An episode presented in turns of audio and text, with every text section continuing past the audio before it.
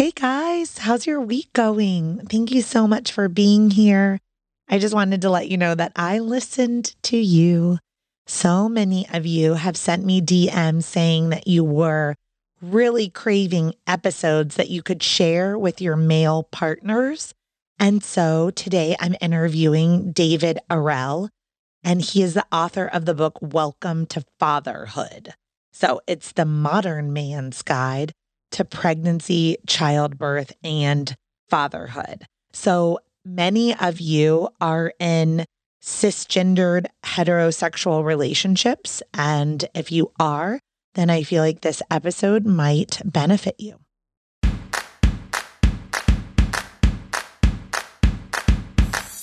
What does a contraction feel like? How do I know if I'm in labor? And what does the day of labor look like? Wait, is this normal? Hey, I'm Heidi. My best friends call me Hides. I'm a certified birth doula, host of this podcast, and author of Birth Story, an interactive pregnancy guidebook. I have supported hundreds of women through their labor and deliveries, and I believe every one of them and you deserves a microphone and a stage. So here we are. Listen each week to get answers to these tough questions. Birth Story, where we talk about pregnancy, labor, deliveries, where we tell our stories and share our feelings. And of course, chat about our favorite baby products and motherhood. And because I'm passionate about birth outcomes, you will hear from some of the top experts in labor and delivery. Whether you are pregnant, trying desperately to get pregnant, or you just love a good birth story, I hope you will stick around and be part of this birth story family. Okay, before we get started, I just wanted to thank Anja of useanja.com for sponsoring this episode.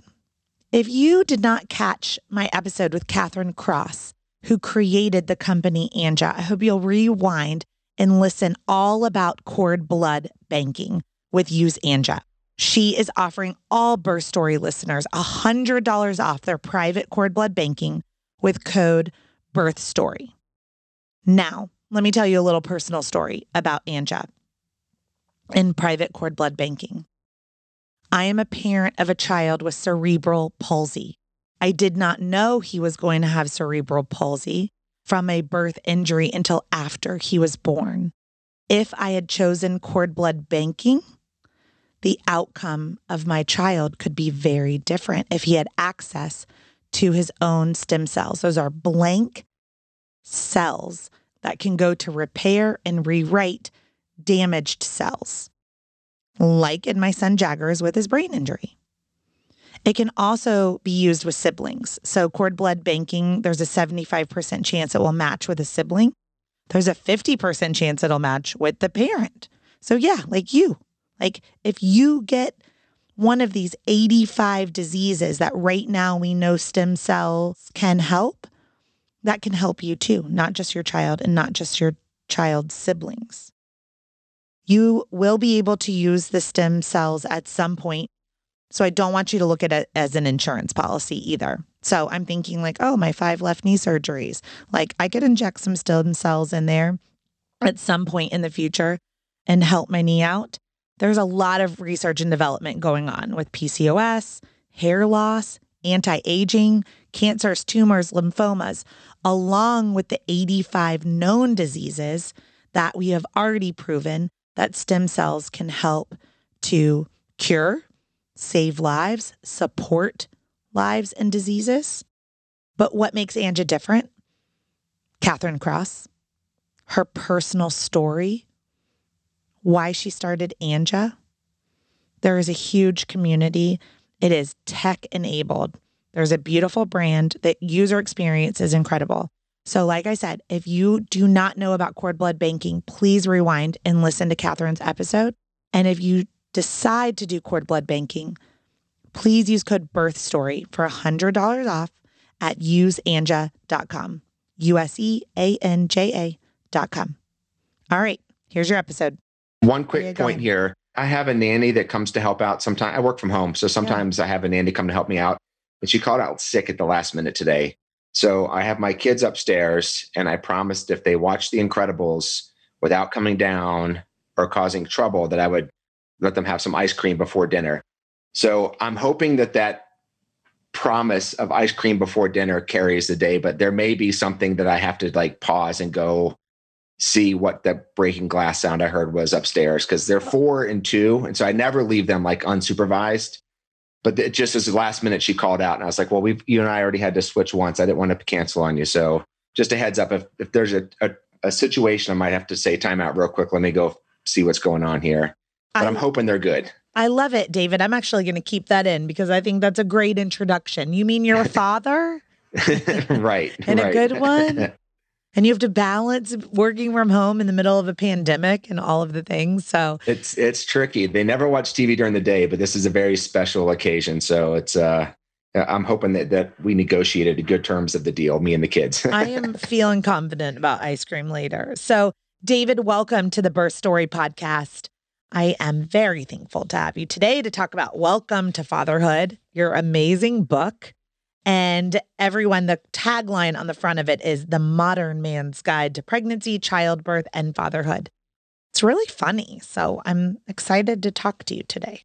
Thanks for having me on, Heidi. I'm, I'm excited also. There's, uh, there's a lot of uh, WTF moments in the fatherhood journey. So the, the Welcome to Fatherhood WTF acronym definitely sets it up well, I think. yes. I mean, there are so many things like like third trimester, giddy up, cowboy. I'm like, oh no, where are we going with this one? You know? so if you'll push pause on your podcast player right now, I want you to go to the link in the show notes. And this is a really great present for any of you. You know, I think, like I said in the beginning, if you're cisgendered, you're heterosexual, this, you know, there's a father coming into the existence of this pregnancy for you, then I feel like this would be a really important and supportive gift. I also want you to share this episode with your male partners if you have one, because we are going to dig pretty deep, David, today into the emotions, the challenges of fatherhood on a pregnancy journey. Okay. And then the inauguration from the birth story. So let's dig in. Are you ready? Sounds great. Yeah, let's do it. Okay. Before we do anything else, I have to understand what drove you to write a book. Like, who are you? What do you do for a living? Are you a writer? Like, how was this book birthed? Sure. Great question. My wife and I had just moved to a new town. She was starting a brand new career. I had just sold uh, a business I had in our previous town. And so we were planning on starting a family. And the, the plan was that I was going to be the stay at home provider, the caregiver for the first couple years while she got launched into her new career and while I was sort of taking a break from the business world. And it turned out that we found out we were pregnant essentially right away. So I was started, you know, researching my new job of being a dad and I was reading some books and we took a couple of different birth classes as the pregnancy went along even though I felt like I was doing the right things to get prepared and to get ready, I just didn't quite feel like I was really crushing it. Like I was like, wow, I'm like trying hard, but I'm not. I'm not really feeling super connected to uh, Jen, my wife, and you know, plenty of times we were, but other times I was just like, I just wasn't sure what was going on or what I was supposed to do as the, you know, the going to be a dad guy. You know, fast forwarding after, and I can circle back to talk about some of the details here, but fast forwarding after our son was born and to that first, that fourth trimester, the postpartum period, I look back and I, I realized there were so many little things I could have done differently or better. And in talking to some other pregnant couples, friends of ours, a couple of themes kept popping up. Like so many of the dads I talked to just seemed sort of lost in the process. Like they wanted to be helpful and supportive, but they weren't sure quite what to do or what to say or how to be in so many of these different circumstances. And then from the mamas I was talking to, they were feeling like they weren't getting the help and support from the larger culture. You know, our, we we all live very differently than we did 200 years ago, and when we had our our proverbial village that it took to help raise a child. And they were looking for the dads to do more and step in, but they didn't even know what to ask of the dads besides a sort of vague sense that both the mamas and the dads talked about about this helpful and supportive idea.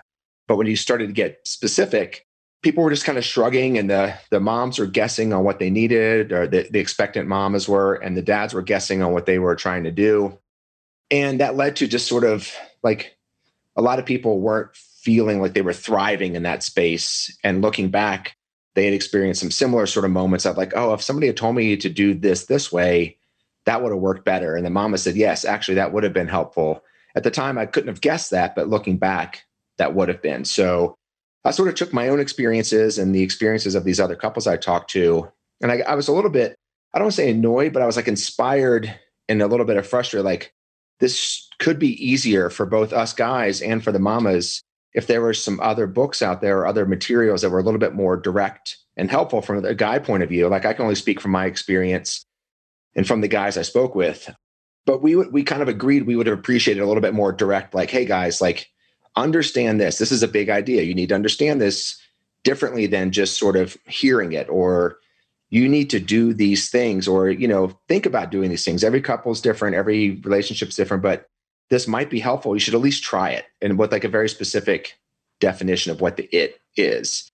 So that's kind of where i started. I was like i started collecting these things and i decided i was gonna that was what i was gonna do. I was gonna be the guy that that put my offering my opinions, my perspectives out there and kind of see what landed for people. And then we had our second pregnancy shortly thereafter. And I was really able to kind of put a lot of that, all of those, those ideas into the into a real world test. And I was able to kind of tweak them a little bit. And that's kind of where we get to the final product here. Like this is where I think a lot of the guys I speak with resonate. They're like, yeah, that's a good idea. Thanks, man. Or like, oh, I didn't appreciate that. Like I always kind of understood it this way. But now that I understand this other way, that makes a lot more sense. And then the mamas too are like, yeah, that you know, th- this does feel better when we talk about this topic this way. So that's kind of where it came from and, and where it's going. So it's pretty, it's been pretty exciting. Yeah. I really appreciate that we're having this conversation today because I'm coming at you as a doula, right? And my doula perspective, the challenge always when a couple hires me and we go into the interview, one of the very first things every single mom says in the interview is, How are you going to include my partner? Now, some partners, I'll be honest, don't want to be included. Okay. Or they're like, kind of want to be included, but exactly what you said, have no idea what to do. They don't have a roadmap. They feel very lost. But this is a key part of my personal doula practice. And I don't want to speak for all doulas, right? Because I don't know if all doulas have a roadmap for dads in their practice, right? But I have handouts, I have emails, I have PDFs, I have, we talk just me and the dads. We go back and forth on these prenatals on, on text messages and I prepare them, but I also make sure that I'm not bringing shame to them if that's not a role that they want to play. But how do we know unless as a team we all kind of come together and we agree what our roles are and what roles they're playing, right? Like, I don't want to step on anyone's toes. Like, if dad really wants to do the lavender cl- ice cloths, right? Do it, right? Or the right, hip, right, exactly. Or the hip squeezes or whatever. But imagine, I imagine, what in the world does everyone do if they didn't hire a doula? Right? Like, how do you achieve knowing right? If you're pre- like if I'm pregnant and I wasn't a doula, I don't even know how I would have told my spouse how to help me. But right. then my doula swept in and was like, and do all these other things. So I think this book that you have written, Welcome to Fatherhood. I mean, I think this is a very important book, David. Very, very important. And that's why I agreed to this interview.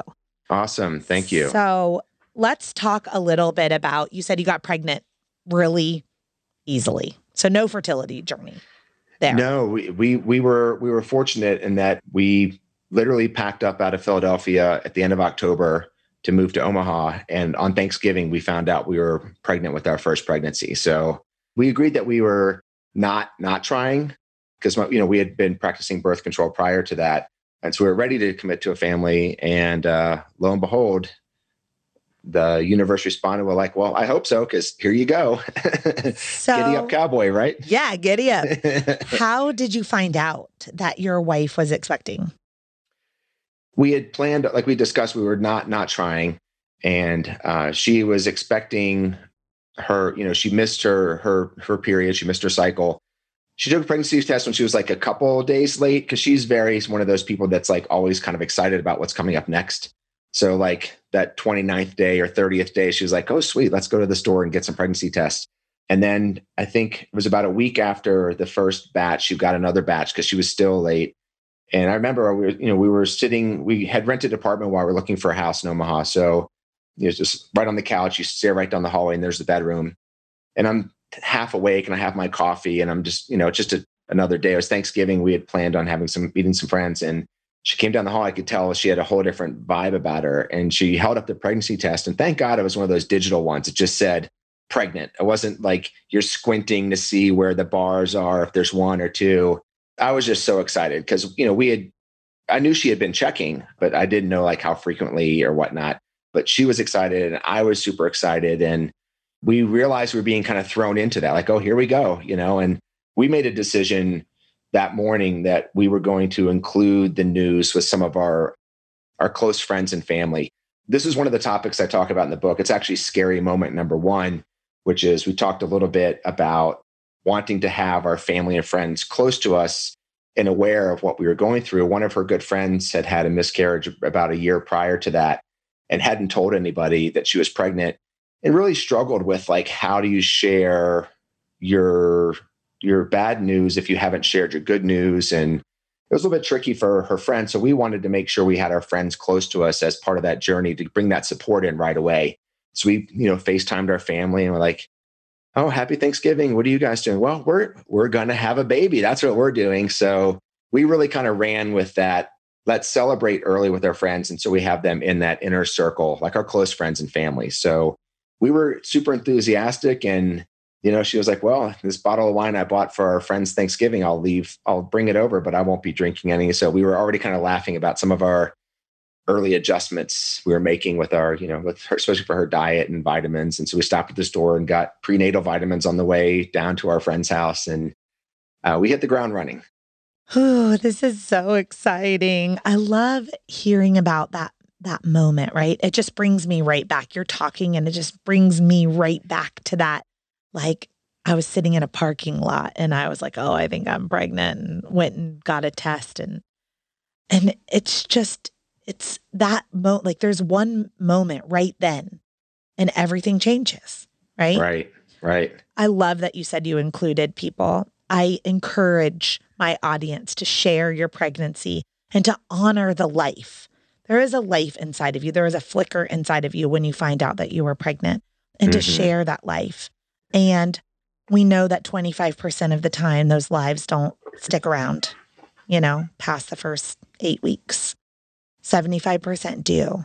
And so I love when we have that support system built in, though, to celebrate our joys, but to also be there to hold us if, you know, the baby decides that this isn't the right time for their right, soul right. and that they may need to try again, you know, again and again and again. I love that you said scary moment number one, and you really break down the book that way from a dad's perspective. We probably, as a mom, have scary moment 288, which is like how many days of what pregnancy there are, you know? Right. Like every right. Single, Very true. Very true. Every single day is, you know, brings a new anxiety. And so I wanted to talk about the first trimester from a father's perspective.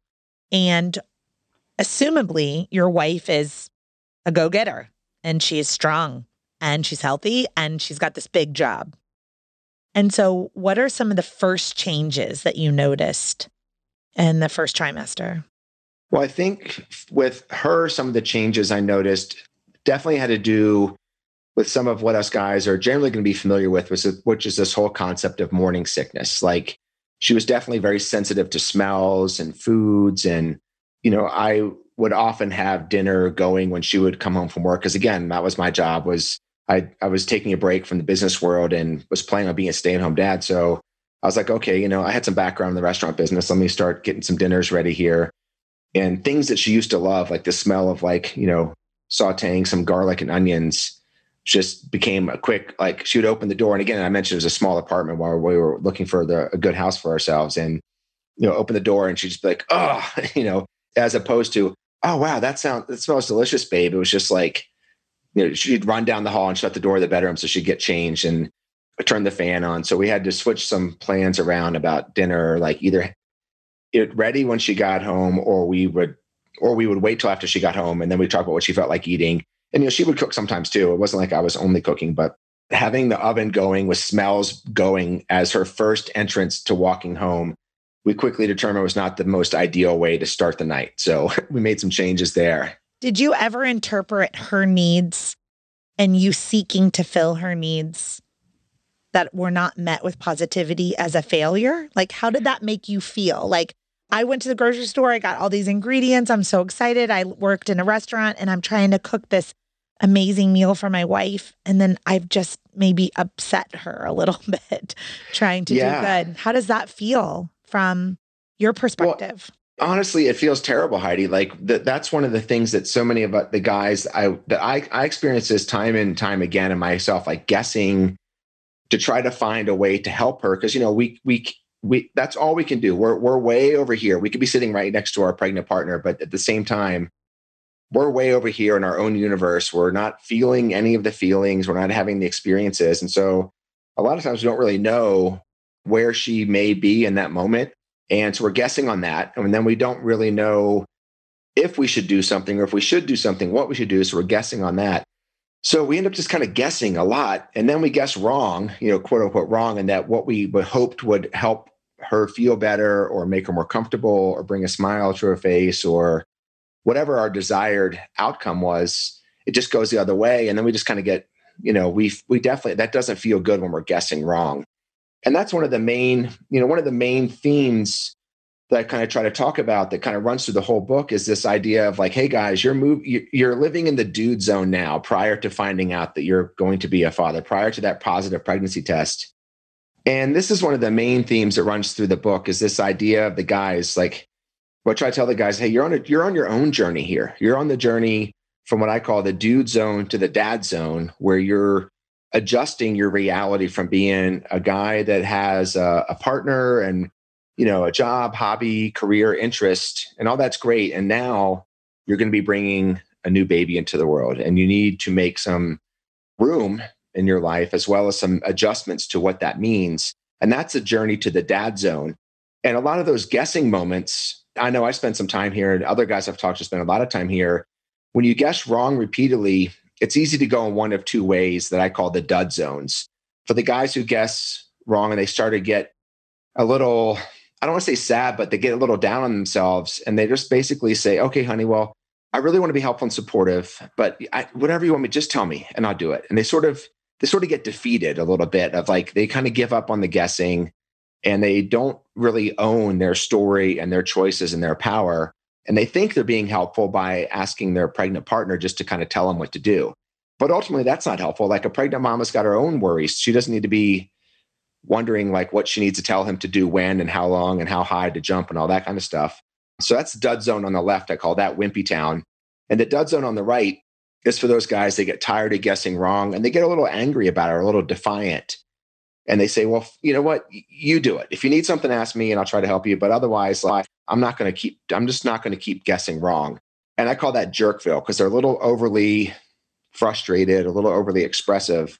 And what I tell the guys is like, look, you're going to bounce between these two guardrails of Wimpyville and uh, Wimpy Town and Jerkville kind of repeatedly because it's natural when you guess, when you're trying to do be helpful and you're trying to be supportive and it's not landing the way you imagine, it's easy to get a little frustrated or down but that's okay. That that's what the journey to the dad zone looks like. And keep striving, keep putting effort in. Understand your partner may not know what she needs to feel better in the moment too. So she's guessing also. You're going to have a lot of trial and error, but as long as you're sincere and you're trying to maintain that connection and that like, well, let's talk about what's going on here. Let's let's see what we can do together.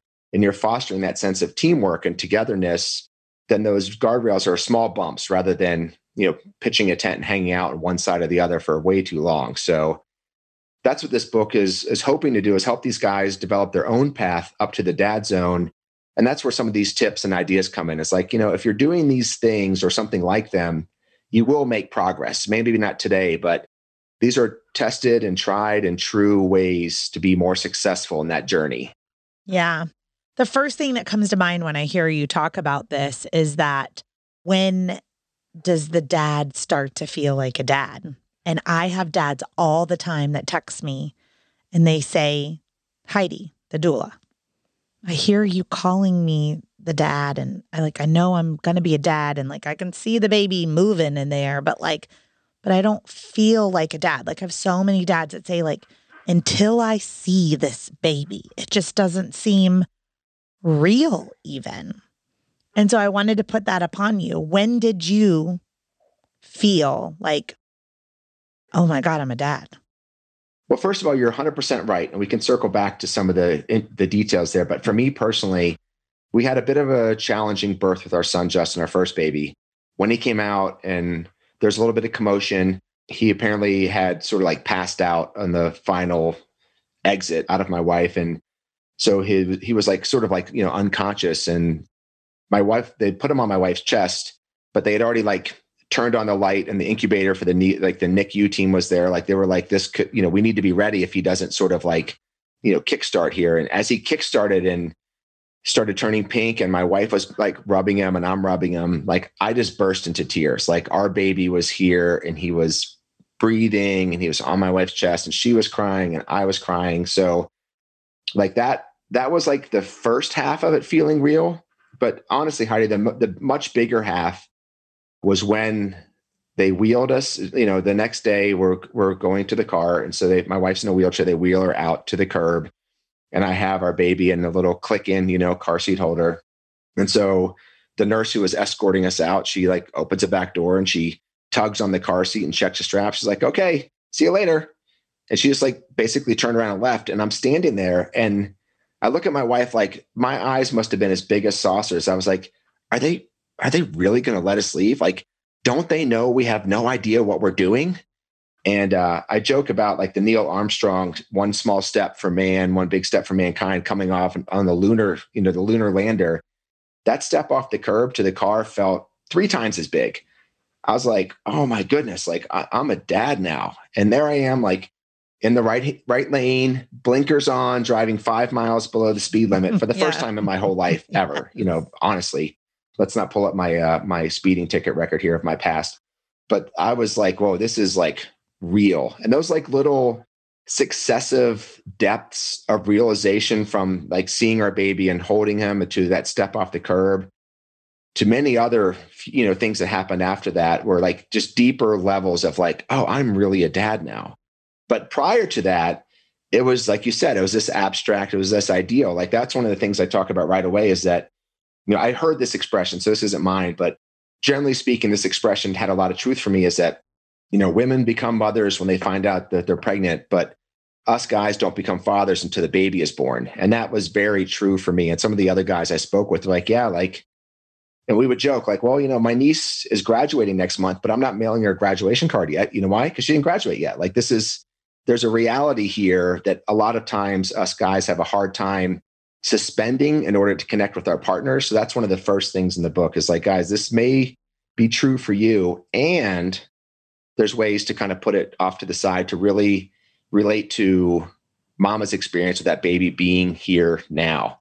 Like that parenthood starts with a positive pregnancy test. So let's let's get on board and and start acting a little bit more like that's true for us too. Yeah. So first trimester, second trimester, Sometimes that gets a little bit easier for mom. Maybe you guys are getting into this rhythm, right? Of like, okay, now now I know I can't cook garlic and onions. And now like we've done all enough things wrong. You know, right, for my right. husband, he could not come to bed unless he took a shower. And he was like the sweetest smelling person imaginable, right? But I was like, look, you have to be freshly showered right, to come to bed. Like once you get it down, like, okay, now we're in the second trimester, we got this rhythm down that we know kind of what's up, you know, with what our partner's needs are. Tell me about your relationship. We were able to appreciate uh, my wife sort of like returning to her appetite and her energy levels kind of picked up. And again, you know, it was a little bit tricky because we had just moved to a new town and we're starting a new job. Uh, she was starting a new job. So she had some underlying challenges that were like that wasn't like that everything was the same and then we were pregnant also. It was like everything was different and we're pregnant also thrown into the mix. So fortunately she had some good she was building some good relationships with some of her coworkers that already had kids and she was in pediatrics. So she was seeing kids you know every day as part of her job. She's a pediatric nurse practitioner. So she was able to sort of get a preview with all these new parents coming in with their brand new baby for well checks and she was seeing them as her patients as she's you know as she's showing. We joke that she shows early and often. Like her bump pics at nine weeks looked like she was 18 weeks. And everybody was suggesting maybe we have twins. And so in that second trimester, she was already, you know, noticeably pregnant and was really enjoying that. Like we went out and we got all of the all the dresses with the horizontal stripes and and really enjoyed that aspect of like being fully in and committed to like all the all the parts of this pregnancy journey. So I think for me, that was, I was able to kind of relax a little bit. Like you mentioned, we had kind of figured out some things that worked better than things that didn't. So some of those early guesses and the errors, we'd kind of like found a, a way that worked. I think one of the challenges for me, and this is something that I've, I've talked to like so many guys, is that there was a certain sense of urgency uh, coming from my my pregnant partner on like getting the nursery ready. We we had found a house at this point and we were going to be moving in. And so we had already started like thinking about what what the nursery theme was going to be. And as we were moving in towards the end of that second trimester there was a lot of urgency coming from her on like getting the nursery set up and the crib and all these things. And, and i was having that's where i was still having a hard time. That was a new experience. A new thing for me to be having a hard time with was like well okay but yeah the uh, i mean we still you're like five months pregnant. We got like four months to go. Like i don't i i can see that it's important to you but i can't i just don't understand why we need to go back to the baby store and add more things to the baby registry or like look at strollers and like that's where i was having a hard time. And you know i joke with her i'm like you know this is probably april in omaha. And i'm like babe i'm not i'm not worried about looking at snowblowers right now. Like you know it's that's we're in spring. Why am I worried about fall? And I was trying, you know, I was trying to communicate to her my experience, and she was having a hard time understanding my sort of complacency about it. But the, equally, she was trying to communicate to me her sense of urgency, and I was having a hard time understanding that sense of urgency. And that's one of the areas. Looking back, I felt if I kind of understood things differently, I could have been a much better teammate, partner. Be like, yeah, sure, I get it. Let's let's go get this figured. Let's go, let's go take care of it. Yeah, I, I, I, I can see it's important to you and therefore it's important to me. So let's go bang this out or let's get on the other side of some of these decisions about car seats or strollers or whether we're going to go with giraffes or elephants. Even though part of my guy brain was like, I don't care. And that's, that's not relevant for a long time. So that's where we kind of, that's sort of communication struggles of like how to really understand and connect across our own experiences was where we had some of you know some minor bumps. Like none of it was a big deal ultimately, mm-hmm. but at the time it's like like we just went to the baby store last Saturday. I don't I can't imagine they got anything new in this week that's going to change our that's right. going to change our life. I don't want to go there again. I want to I want to go play golf or something. So And it's really hard because a first-time mom and there's so many first-time moms listening to this podcast. We don't know how to articulate what we're feeling because we don't understand what we're feeling because we've never felt it before. Now, if you have a mom on here who's on her sixth baby, she knows exactly why she needs that nursery, right? Yeah, it's she's laughing called, along with us. She's like, oh, this is so. I remember when I was so stressed out about that. Right. It's called postpartum anxiety plus sometimes our babies come at 42 weeks or 41 weeks. Sometimes they come at 33 weeks. And as soon as you have a viable pregnancy, i.e., 27, 28 weeks along, something clicks inside of the woman that says, there I'm not just pregnant. There is a baby that if it was born today would be fine. And so if that baby is born today and is going to be fine, I need to be fine too. And while it seems like we have 12 weeks, we're in control of nothing. So that could happen at any time. So, bearing everything I just said in mind about this anxiety and maybe like a little insight into the woman and the, the moms that are listening right now that are like, yes, Heidi, that's exactly how I feel, right? As the now you've been a dad multiple times, right? So, did you ever get like better at that communication? Or what would be your biggest tips looking back on like, ooh, now I get it. I could have done X, Y, or Z. What advice would you have for handling some of the eruption of postpartum or not postpartum, sorry. I keep saying postpartum, antepartum anxiety. This whole time, y'all, I meant to say antepartum. I'm talking about before you have a baby anxiety. So, how would you describe for our audience who they're going to forward this episode to their partner? Right, right. You know, how to not have a fight in the middle of buybuy BABY's parking lot. I think it's really critical for the guys out there to understand that pregnancy is probably the biggest deal ever for your partner. Bigger than weddings or graduation or or all that stuff put together. Like pregnancy is like the biggest deal ever for many mamas. And with all of the uncertainty and the lack of, you know, traditional deep community roots, all of that just brings in a lot of anxiety and rightfully so. The, for the mama's point of view, she's stressing out about which vitamins to eat and can I still have the shrimp tempura sushi or is it all sushi and cheeses and meats and plastics and cleaning products? Like this is all very real for her in the moment. This these decisions are extremely tangible and relevant for her. But for a lot of us guys we're sort of oblivious to that. Like from from a lot of guys perspectives you know I, i've talked to some guys and i've heard things like well i mean how do we all get here? We all got here through pregnancy. I, I saw six pregnant people today. It's it's common. It's like it's expected. We are planning for this. So that that's true but that totally misses the boat on your partner and your and her pregnancy and your pregnancy and that you guys are a team here. So i really want to validate all of the concerns and anxieties a lot of expectant mamas are having because it is a big deal you should be kind of uh, you know having some awareness and concern about your food or your or your your support systems et cetera so there's two things I tell the guys out there that I think are really critical. The, the first one's really short, and that is the difference between how most guys understand teamwork, which is, hey, I'm going to do this over here, you go do that over there, and well, that's how we team up. We team up by dividing and conquering. So a lot of guys think, oh, I'm going to go do this, and my my partner can go do this other thing, and that's teamwork. Whereas from a lot of the pregnant mama's point of view, and this has been told to me different ways countless times, is that teamwork means let's do this here together. That's a sense of teamwork. So, from a guy's point of view, that trip to buybuy BABY again, it's like, well, okay, you go to buybuy BABY and figure out which onesies you want because I don't care, and I think you you you should pick a pick one you really like. And I'll do this other thing at the house, and I'll get sort of the garden going. So you know, later on the summer we have ripe tomatoes, and I, and they feel like they're being a good teammate by dividing up what's happening. And so I tell the guys like, team teamwork now means doing things together. So for that felt sense of teamwork, definitely understand your partner's perception is different than yours, perhaps. And this is something you should talk about. I mean, don't just take my word for it, ask her.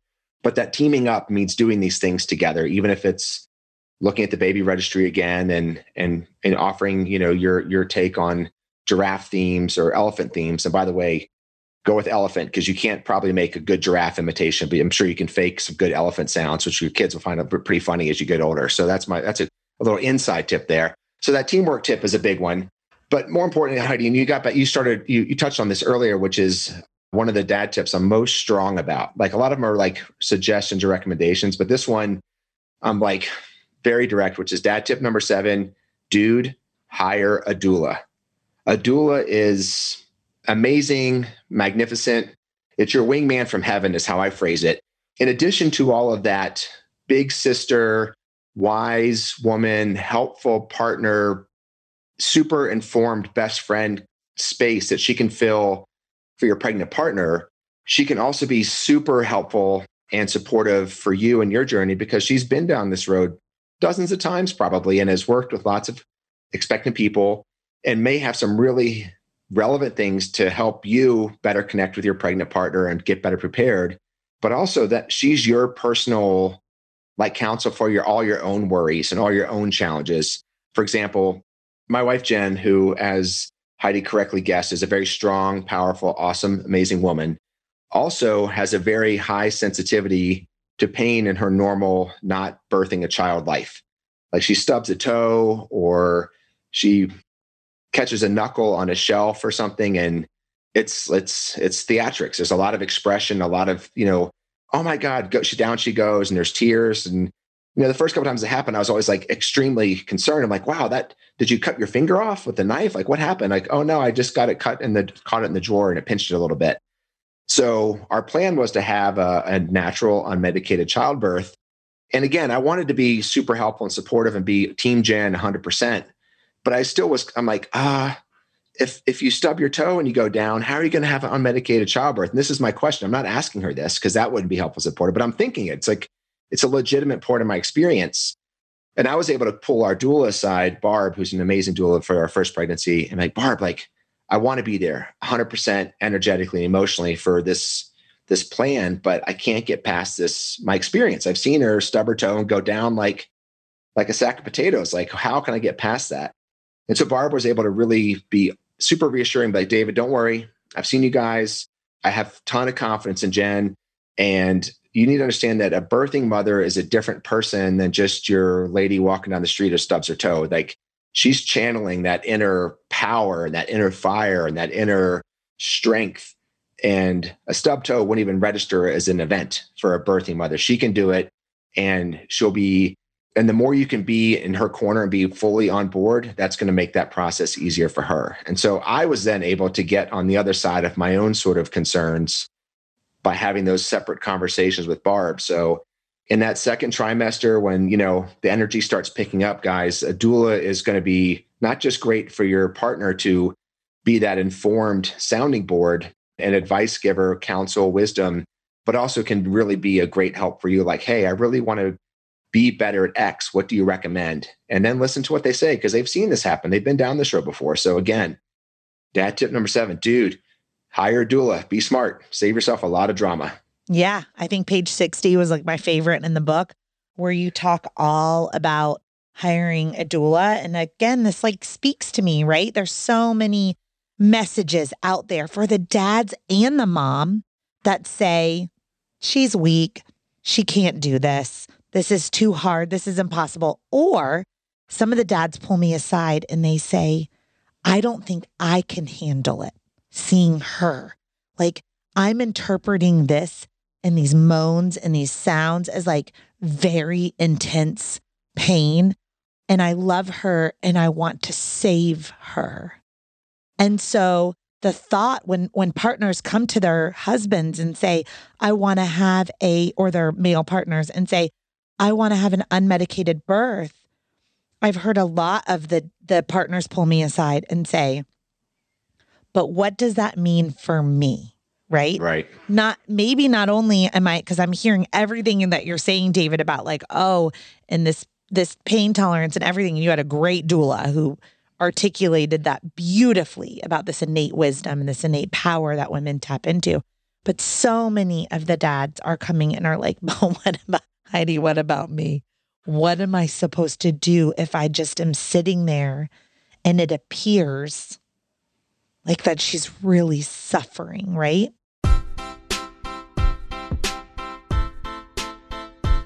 Okay, I'm just breaking in for just a minute in case you forgot the code. So the code is birth story at useanja.com for $100 off if you choose to privately bank your cord blood and tissue with Anja. All right, all right, all right. Let's get back to the story.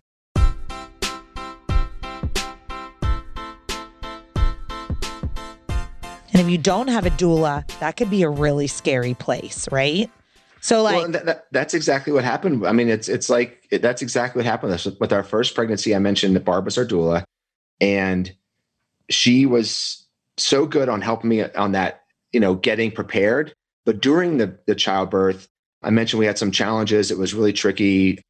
Justin, our baby, his head was not quite centered on her cervix. So he's essentially like pushing at a wrong angle against a closed cervix it's or called not asynclitic. Yep. It's called asynclitic when their their head, their chin is up and their head is cocked to the side. Right. And it's not a So proper that- engagement.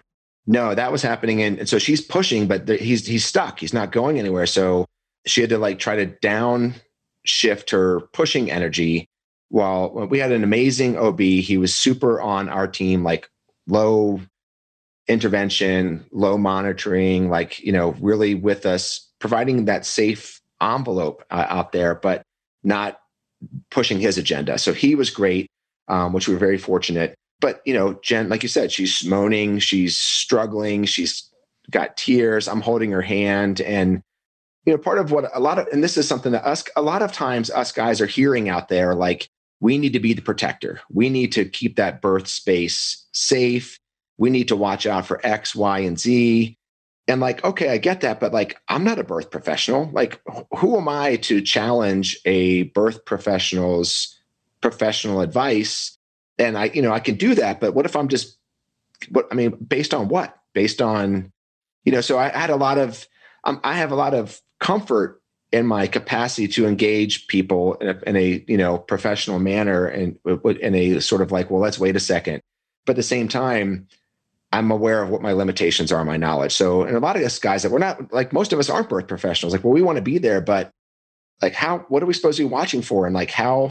Like, how hard are we supposed to push back against recommendations, et cetera? So, you know, again, having our doula there, half my energy was like watching Jen's comfort, watching the vibe of the room. Like, are, are people in the room getting stressed? Like, do I need? Is this a big deal or little deal?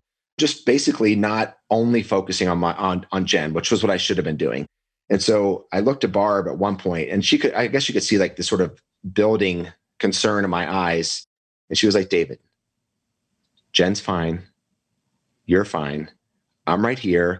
If there's anything happening that I think you need to be aware of, I'll tap your shoulder and I'll I'll I'll ask you to pay attention to something. But just focus on Jen and be fully attentive to her. And I literally felt waves of relief wash through me. It's like, ah, oh, thank God.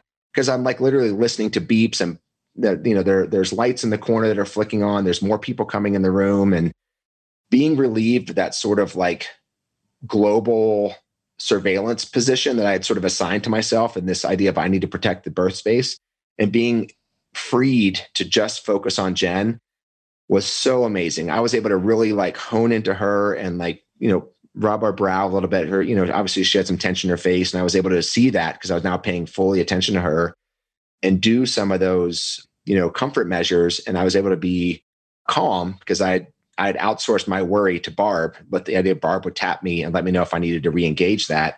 And my whole demeanor shifted and Jen's whole demeanor shifted too, because now she could she told me later that I was the only person in the room she could hear or see. Like people were asking things, and she she was in in that space in the transition there.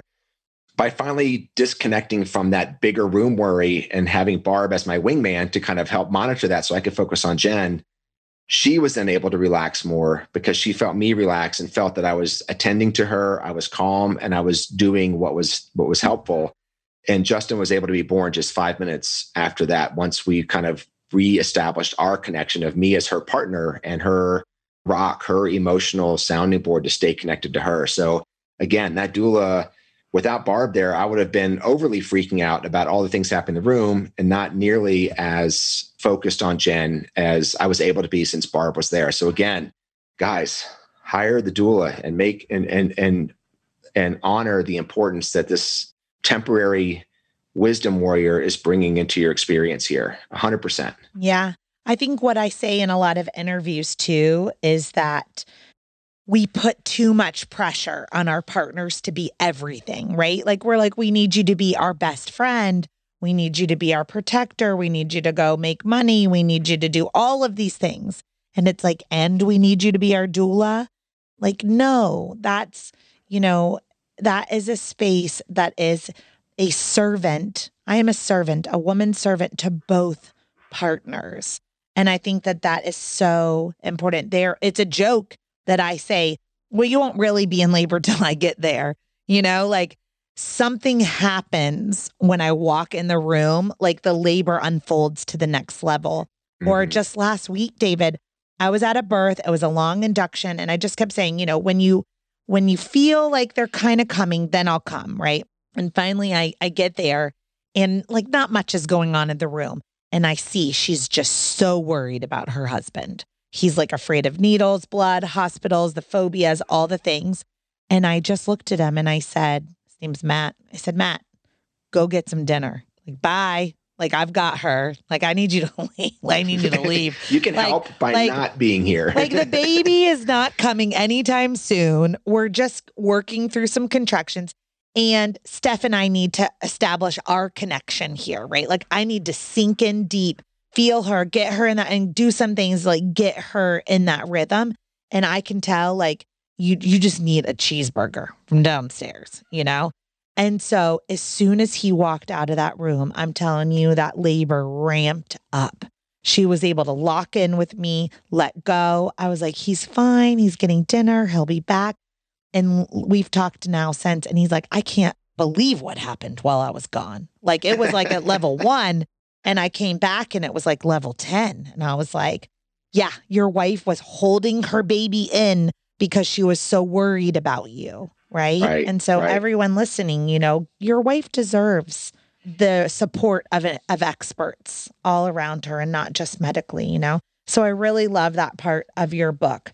I want you to tell me, looking back on your births, what do you think you did that was the most helpful thing in the labor? Like, like literal practical things. Like if Jen, if I was interviewing Jen, what would she say like David did really well to serve me in my pregnancy and in my birth? I think at the end of the day, what was so valuable was not anything that I specifically did, such as like getting her uh, her straw with her water or positioning her back. It was it was being there by her side and paying attention to her. In the book, I talk about the importance of the birth story. Like this is the narrative that's going to define this inflection point in your lives when you go from being a couple to having a brand new baby or two or who, even three, who knows? But like the events of this time period are going to be a big narrative of, of what happened. It's the birth story. And, and guys, like you need to A, understand this can be a big deal and B, understand how you can be the main, you know, best supporting actor. You're going to win that, that Oscar by showing up. And at the end of the day, you're going to be attentive you want to be calm and be competent that's that's in the book that's a you know, big idea number 10 it's just that's your mantra be attentive don't be on your phone playing tetris or who knows what when you're in there like be be next to her and sure you can go get a drink of water or go get a coffee or lunch after if you want something but the idea is if you're in the room you need to be paying attention to mama and then being calm like my wife has told me as part of our birth story that i was her emotional rock like she was on the seas of turbulence. And she knew by having me right next to her, holding her hand, that she was safe.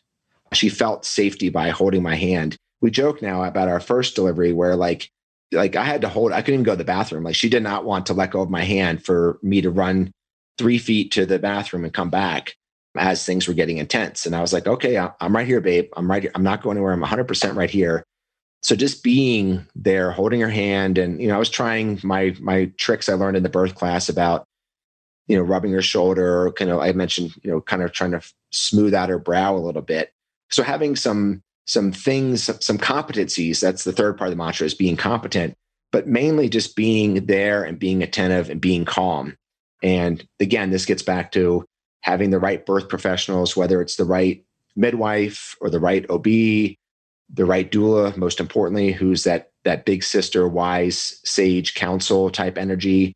And then you as the guy, as the as the as the dad, or you know, very soon dad to be now for us guys who think that when the baby gets here now we become dads. Like that's coming now. So you need to be there and fully in that supportive, attentive, calm, competent role. So it's not about knowing every little trick of the massage or about, you know, what aromatherapy oil to put on next. Like that's bad. That's good. It's not, it's not bad to know those things, but just being attentive and being calm and right next to mama, I think at the end of the day helps create or support that relaxing, that trusting environment that allows that labor to happen as as easily as possible given the givens. Yeah. I will add to that that in the hundreds of births that I have attended, that there's something to be said for the dads that make the moment about the birthing person and not about them. Like it is just a day where you have to put your own needs and emotions aside a little bit or maybe share them with the, you know, if you're feeling like you're going to pass out or you don't feel good, like, of course, share with the doula or share with the nurse, like what your needs are. Do not share with the birthing person what your Correct. needs are, right? Like, Do not add any anxiety to the big pot of bubbling anxiety. You want to take away from that. Take the logs off the fire. Don't put more on. yeah. And talk about it in advance. So it goes back to communication. So when I'm doing my birth planning sessions, very extensive sessions with my couples, we have an entire hour where we are focused on the partner. We talk about labor positions with partner tips, all those, like you said, the helpful little things that you can do. But really, what I'm trying to pull out in those prenatal visits is what do I think is going to happen in the labor room? Because I need to know about those anxieties and those fears and those trepidations in advance. So if partners will just sit down and role play prior to the birth experience, right? You will start to, like, I do this thing called a birth fears workshop and a birth vision. And what we hear from each partner is like where their blocks are.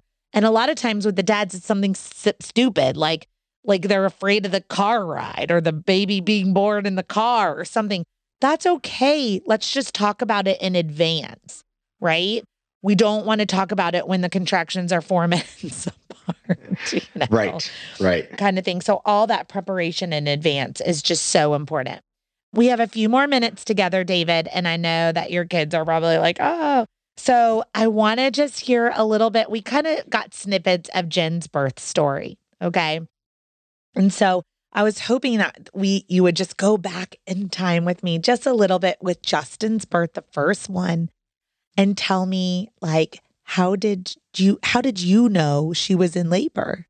This is one of the moments that informed my first working subtitle, which is all the things I wish I did better the first time. So, you know, we're 40 and five. So she's, you know, five days past the so called due date or the what I now call in the window of expected arrival. And she was ready. I mean, she was like, it was August in Omaha. It's hot.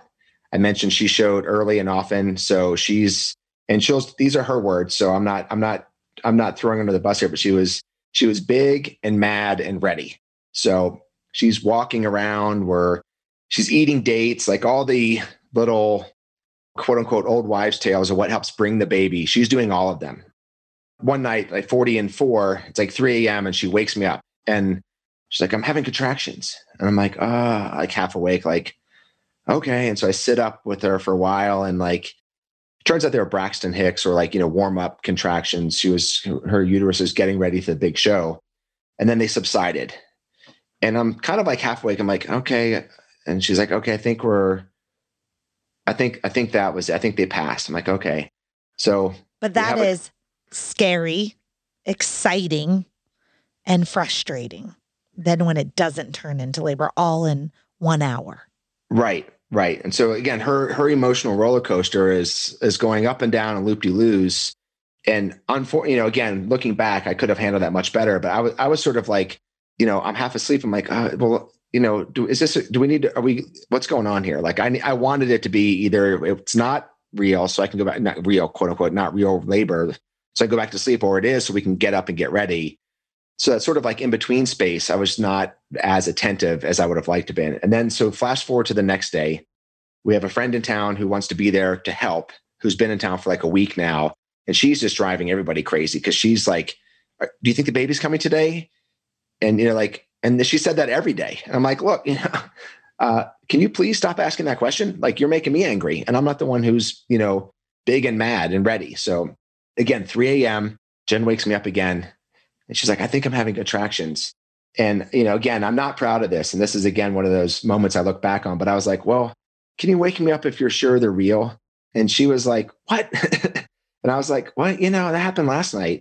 And then I kind of woke up a little bit more. I was like, uh, well, scratch that. I'm going to sit here. Let me get you a cup of water.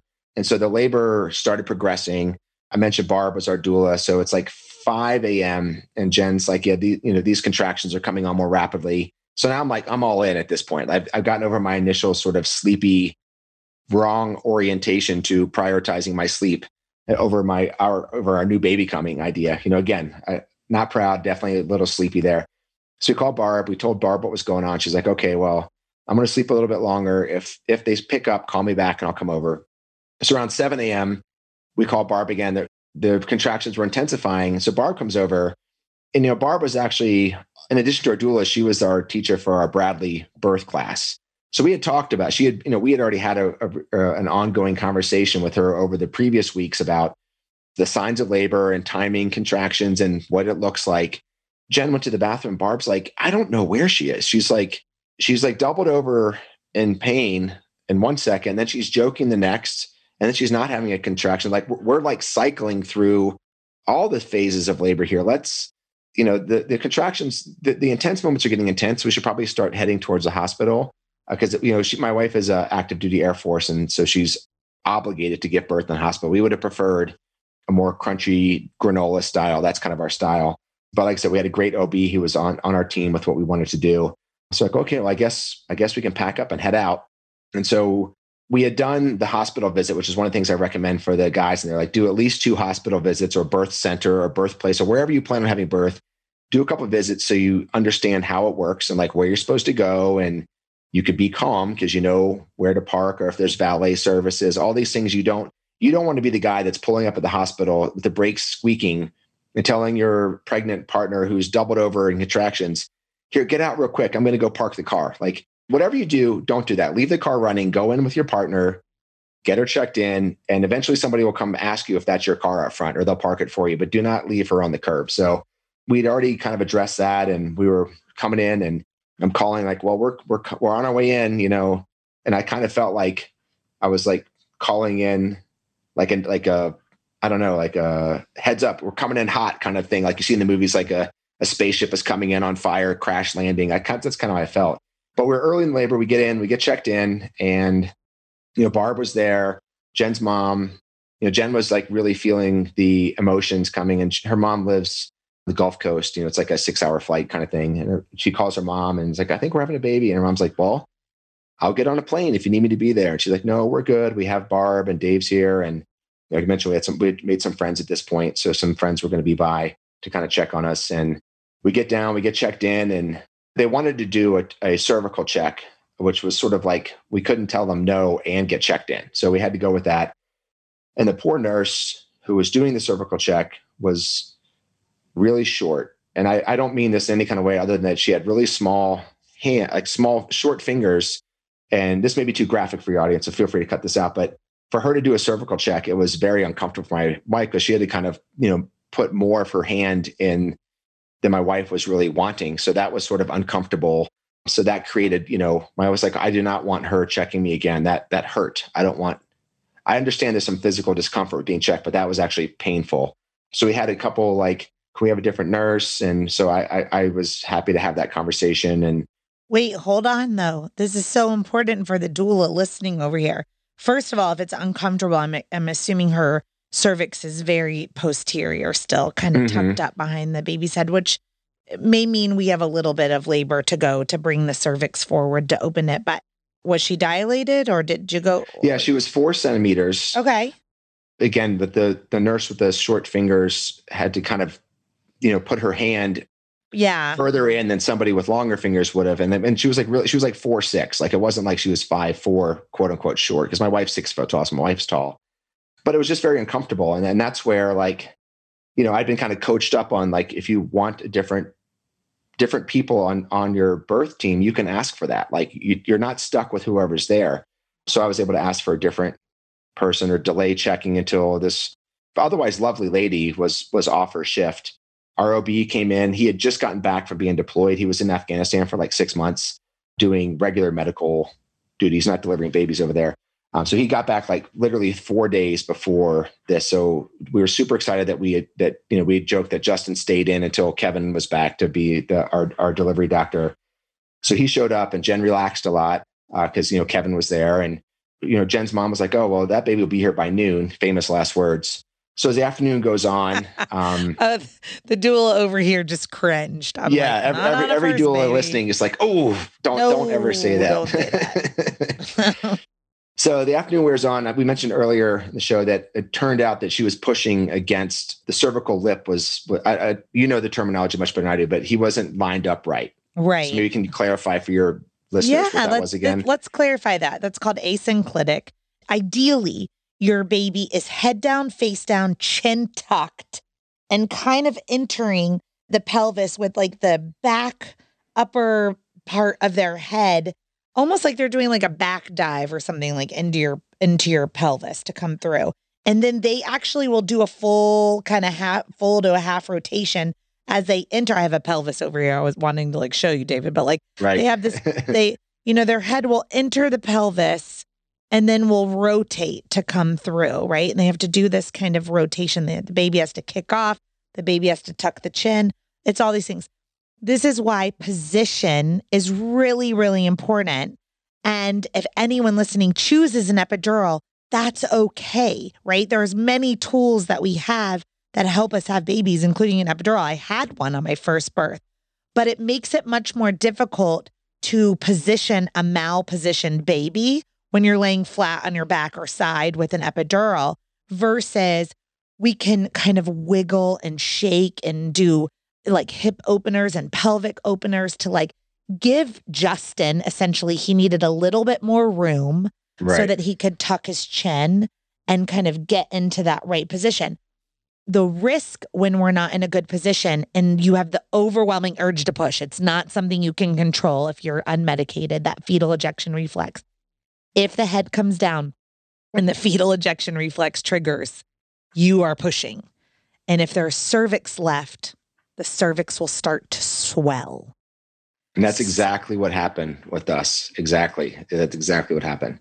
Yeah. It's, so Kevin, our, our great OB was telling, he was asking Jen to like hold off on the pushing. He was able to, he essentially was able to get his hand and finger there and like just push that cervical lip back because it was mm-hmm. swelling. And he was like, this is, we're, we're going the wrong way here, you know? So he was able to get that push back. And Jen was exhausted because she'd been pushing for a while now. And, you know, she'd been the lack of sleep and the everything was kind of coming to a head. And uh, again, I'm trying to stay connected with Jen, but I'm also, we adopted for like low intervention. So they didn't have a fetal monitor on Justin's head. They were like listening through uh, an exterior like stethoscope against the side of Jen's belly, tracking our, Justin's heart rate and sometimes it would it appeared to be dropping, but it was just because the monitor or the the sensor the was Doppler is what it's called. Yeah, so he's moving that, and like you know, Kevin was very calm, but at this point, I could see beads of sweat starting to drip down his head, and I'm like, you know, his his demeanor was calm, but I could tell he was this. We can't stay here. We need to do something different. Um, so as after he got the lip, uh, the cervical lip out of the way, Justin started progressing and it's like push push and jen's pushing and there was two different students there that were part of a different birth class we had taken at the, at the air force base called centering. It was like a group birth class. And so two of the residents were helping run that. So they were there. So the room is now has like eight people in it which so we did that differently. yeah. Yeah we did that differently for our second pregnancy. So i remember this also might be a big graphic but i remember one of the residents was like right there looking and all of a sudden she kind of flinched and I could see that Jen's water had finally broken. It basically like splashed out. And this was not Jen's favorite person. So I, later when I told Jen what happened, she got a little satisfaction out of knowing that one of the, the one of the residents who was not her favorite person got a little bit of a amniotic shrapnel there as the, yes. as, as, the water finally broke. Um, but again, you know, the room there, there's a lot of like the, at this point, the the NICU team has come in. They got the warmer fired up in the corner they're trying to put an oxygen mask on Jen's face and Jen she can't hear what anybody's saying. She's telling me she can hear me. So that's when I mentioned before Barb kind of like told me just to stand down from protecting the room and she would worry about that and let me focus on Jen. So I kind of stopped paying attention to everything else was happening and I focused on Jen. And a few minutes later, out popped Justin, but he came out. He had he had basically passed out in the birth canal. Uh, he was he was gray. He was not he didn't have any muscle tone like he wasn't screaming and like our daughter came out like she was crossing the finish line like yeah red faced and full speed but for justin he came out gray and limp Let me explain so, that to the audience right now so everyone's not totally freaked out, okay? Because it is sort of normal for many babies to come out kind of what we call limp, right? Like, but it's okay because they're attached to the umbilical cord, which is attached to the placenta. So they're getting lots of oxygenated blood, okay? So even if your baby comes out not crying right away, they weren't crying inside inside the womb, right? They were still getting everything they needed 2 seconds ago when they were inside. They're still getting everything they need 2 seconds later on the outside even if they're not crying because of that placenta is oxygenating them, okay? Sometimes they can if there was meconium, he could have swallowed meconium or inhaled meconium. But sometimes, if when they sit in the birth canal for so long, which it sounds like Justin sat there for a little bit, the umbilical cord in their head can get compressed. That can slow that oxygen that's flowing back and forth from the placenta to the umbilical cord. Sometimes the cord is wrapped around the neck. And so as the head descends down and the cord kind of tightens, even though there's Wharton's jelly that makes it all nice and lubricant, it can still kind of tighten and kind of slow that. And so we can see the heart rate sometimes decline, which just means like the bead of sweat on the OBGYN. Like this baby needs to be born soon, now. Okay. It's like tuck your chin, Jen push, Justin tuck your chin. Like everyone's got to work together and baby's got to come out now. Okay. Right. So it can right. get a little tense for a minute. But I just want anyone listening to know, or maybe this is even healing for you to hear, David, though, is that Justin was fine. Okay. Because he was getting so much rich cord oxygenated blood from the placenta it has been on record. There have been babies that didn't cry for 14 minutes, but as right. long as they're still attached, they're okay, you know? So just know that that Justin was okay. Yeah, thank you for for that reminder because in the moment, like it was all very terrifying. Like we had our birth plan slash birth preferences, and in the birth preferences, you know, the vision is that he comes out and everybody claps and cheers, and the doctor holds him for a minute, and then I get to hold him, and we let the we let the cord pump for a little while, and then I get to cut the cord and like everything is peachy keen. Things have their own way of happening, and the birth preferences, not a plan, preferences. You know, you need to flex with that because sometimes things happen differently. So that's where we we went from my vision of this sort of like rainbows and birds chirping to like the doctor's sweating, the NICU warmers fired up, the room is getting crowded, and there's a sense of you know urgency. So Justin comes out. He's a little not he's not pink and screaming. He's a little quiet and blue. And Kevin, you know, again, our great OB is like, we need to accelerate the time that we're going to, we need to give him a, a, minute to kind of see if he's going to bounce back, or we need to get him in the NICU for like possible resuscitation or whatever. I mean, he's not saying this, but he's like, the baby comes out. He's like, okay, cut the cord, clamp, put him on mama's chest. And Jen's like rubbing him. And again, I mentioned like I'm right there and he's not moving and he's a little bit gray. And I'm like, again, I'm, I'm, I've been like tense for hours now. And this is like the culmination of that. And as she's rubbing him, you can see his skin tone turns pink and he kind of moves his head and like the whole room just relaxes. And that's when Jen burst into tears. I burst into tears. He's moving his arm around like he's clearly okay at this point. We've crossed that bridge of do we need to put him do we need to get the NICU nurses on him now or or not? I mean, and so they the light turned off in the corner where the warmer turned on. The room kind of cleared out a little bit. It was just such a I mean, we were it was so it was so serene and quiet and calm as compared to what it had been five minutes prior when it was like ramping up. Like all the intensity was building and then it just deflated instantly. And Barb was like, I'm gonna go to the bathroom. I'll give you guys a few minutes. And so Jen and I and Justin sat there and like he had his little his cute little hat on at this point. And like I had a hand on him and Jen had a hand on him. We're just like looking at each other, like smiling and laughing and crying and like our baby's here. Like that, that, like I mentioned, that was my first, like I'm a dad now moment, that first level of realization. But it was such a powerful shift in tone and and everything. And it was just so amazing. And I was so grateful that we had we had people that I believed in, like Kevin I believed in and Barb I believed in. And then they were Barb was able to like tell me to stand down. I could focus on Jen. Like all that just sort of washed over us. And funny anecdote here. So we, we have our golden hour, you know, skin to skin. I have skin to skin. I'm laying there. There's a great picture of me laying there with Justin on my chest uh, while Jen was being helped to the bathroom. So like that hour goes by and Jen was feeling like, you know, she was she was feeling great. And I was like, okay, babe, I know this is a little bit awkward and you just had a baby, but can I take an hour nap? Like I am exhausted. My legs are killing me. And I really just want to lay down for like 45 minutes or an hour. and she looked at me, she was like, sure, go ahead. And I felt so guilty asking for that. But like, you know, literally she had just pushed a baby out and I'm, I, you know, what am I doing? But I was standing there, I was stressing, my legs were sore, I was bent over in these weird positions. And like all of that energy just washed out of me. And I didn't have any of the uh, oxytocin flooding through my system. I was just beat. And so literally I laid down and like on the little dad cot, they called it. It was like a, it was like a bench practically.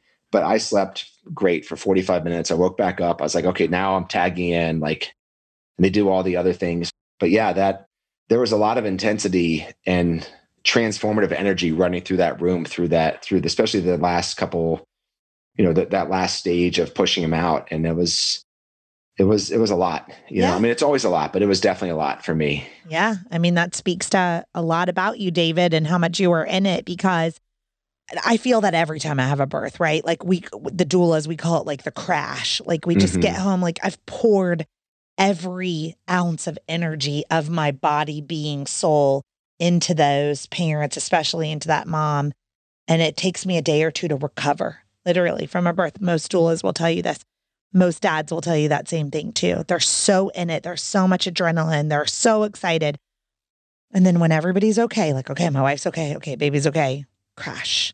But it's good for you for speaking up and asking for what you need, right? Because the overwhelming theme of today's episode is it's nine months of your life. Serve your wife. right. Right. You know, but there are moments too where it is really important that you learn to speak up for yourself. David, I know we're at the end and you just told your birth story, and I'm, you know, but there's this question that I like is I don't even know if I should ask it because it feels like it's so Go out of place it. and inappropriate. I think that if moms are going to forward this episode to dads, I should ask it. Okay. Sure. Let's go for it. I just don't want to conclude the episode without talking about sex. Okay. Sounds good. Some people are like, they, I literally have clients where they're like, my husband will not have sex with me. And then I have other clients that are like, my husband wants to have sex all the time and I am sharing my body with another human and everything feels kind of numb down there anyway. And I don't want to. And then there's like a spectrum in between. So you don't have to tell me about you and Jen's sex life. That's like not what I'm asking you about. Okay. But I'm asking you, what advice do you have for the dads if you find yourself on different sides of sexual needs for nine months? That takes a toll on a relationship if they're not aligned. So I was wanting your advice on that. No, that's a that's a great question. I, I had one as soon as we you brought the topic up, I was thinking of one couple in particular that I am friends with, and when she was pregnant, she wanted sex like every day, and like her her sexual appetite increased dramatically. My buddy was like, you know, trying. He was trying to be game, but at the same time, you know, everything's different. Like the the person who you got pregnant is not necessarily, you know, quote unquote got pregnant. It's not necessarily the same person that six months in, eight months in, and things feel different. There's different realities you're trying to work with. And so, you know, he he like, you know, literally every night she was or day, whenever, she was, you know, trying to like, you know, rip his clothes off, you know, in the metaphorical sense. And he tried to work with as best he could, did what he could to be helpful and supportive. But at the same time, you know, he was like, you know, I, I'm still my own person and it wouldn't be fair if I always wanted sex, expecting you to acquiesce to my demands just because I wanted that. So they were able to have a really good conversation where she was able to find alternate ways of self pleasure. It didn't go from I want to have sex to you need to have sex with me. So she was able to work with that. There was another couple that I worked with where it was kind of the opposite, where like his sexual appetite was kind of high to start with and it stayed that way. And she was just not interested. And of course, like me and everybody else told him, like, hey man, you gotta, you need to find a way to handle yourself more frequently and and not, you know, if she wants to have sex, great. If not, that's great also. But you, I'm never a fan of anybody feeling they need to be coerced in any kind of physical contact that they don't want to have. So let's just start. I should have started with that. But as a relationship, as a couple, I think again, communication is so key here. Like try to find ways to to work with your partner, whether it's more or less frequent than you want, and also ways to kind of keep your boundaries intact where you're like, I don't feel that. I'm trying to work with you and I want I want to be I want to share the, our sexual chemistry that that this is what got us here in the first place, you know, like joking aside. So let's continue to share that, but we each have to kind of work with each other. And for the guys out there who want more, because you know, I can only speak from my experience into and I'm I, my audience is the guys that are interested in what I have to say. So I say, guys, if you want more sex and she is interested in participating in, then you need to you need to stay with you need to respect relationship obviously first and foremost. Stay within the boundaries of that and find ways for other outlets and understand that she's growing a baby and she may not want that. And this this is your priority. This is dude zone to dad zone. Like the dad zone if you think you're having less sex now wait till the baby comes. Like it's a whole different reality here. So well i'm right. really glad that you said that david because i think it is really important in life in general that everyone has a sex sexy, a healthy sex life with themselves, right? That's sex positive. And so I think that that's a foundation, like you said, healthy boundaries, healthy sex outlets or relationship with your own self, you know, that are approved within your marriage and or in your relationship. Then I think with healthy communication, anyone listening can get through nine months of pregnancy and then the many months afterwards in the postpartum period if maybe those drives are misaligned. And I wanted to make sure we brought that up because more often than not, they will be misaligned. Mm-hmm. Um, I don't know if misaligned sorry, but you know, the not aligned. How about that? Right. Just not aligned. So thank you for just giving a little perspective on that. David, before we go, I'm going to give you the one question is the only question that I ask every single guest at the very end is what is your favorite baby product? So share it. If somebody's pregnant right now or a partner is listening, what needs to be like on, you know, when you when you're having a fight about uh, going to buybuy BABY because it's too soon, what should they actually go pick up though? I have a top 10 list of favorite items for dads. So I'll pull two of those out. One of them is all the Frida baby stuff. Again, I don't get a kickback from this or anything, but like your little baby who's two weeks old cannot blow his or her nose.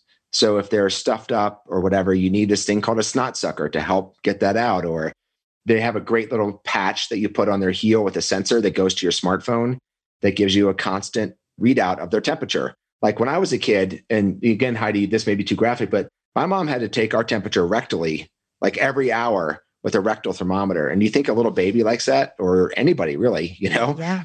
So this little heel heel sensor is great. It saves so much drama. And as your baby gets a little bit older, my wife and I had so much fun with the tummy tub. Justin was a couple months old, and um, he was able to uh, sit in this little tummy tub. Hi. It's okay. You can join the podcast. Toy Story. Okay, I'll be up in just a second, baby. Okay. I want to watch the motorcycle one. Tell her, one? tell her right now that they earned ice cream. Oh, guess what? You're going to get some ice cream in a few minutes. He, he's Yeah, that's her favorite. Okay, I'll be right up, baby. After the baby was a few months old, we had this thing called the tummy tub, which is basically a translucent bucket that has a rounded interior on the bottom. Uh, it's only about like a foot tall, but you put like literally a quart of warm water in there, a really small amount. And we would put Justin in there and he would just splash around having so much fun. Like bath time was the highlight of our, our night every night. You get out the tummy tub, put a little warm water in there, and he would just be jumping up and down and going crazy. And it was just pure joy for all three of us. So as new parents, sometimes you want to find those extra moments that are joyful for all three of you.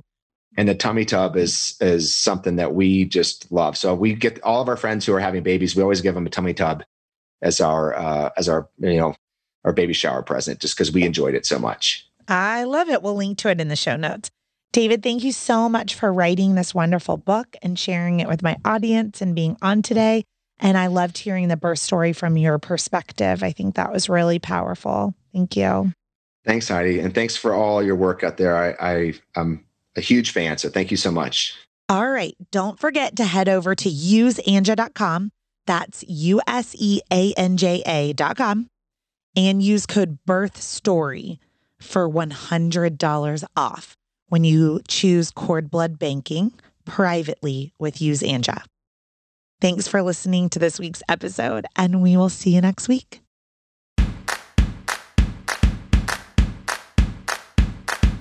Thank you for listening to Birth Story.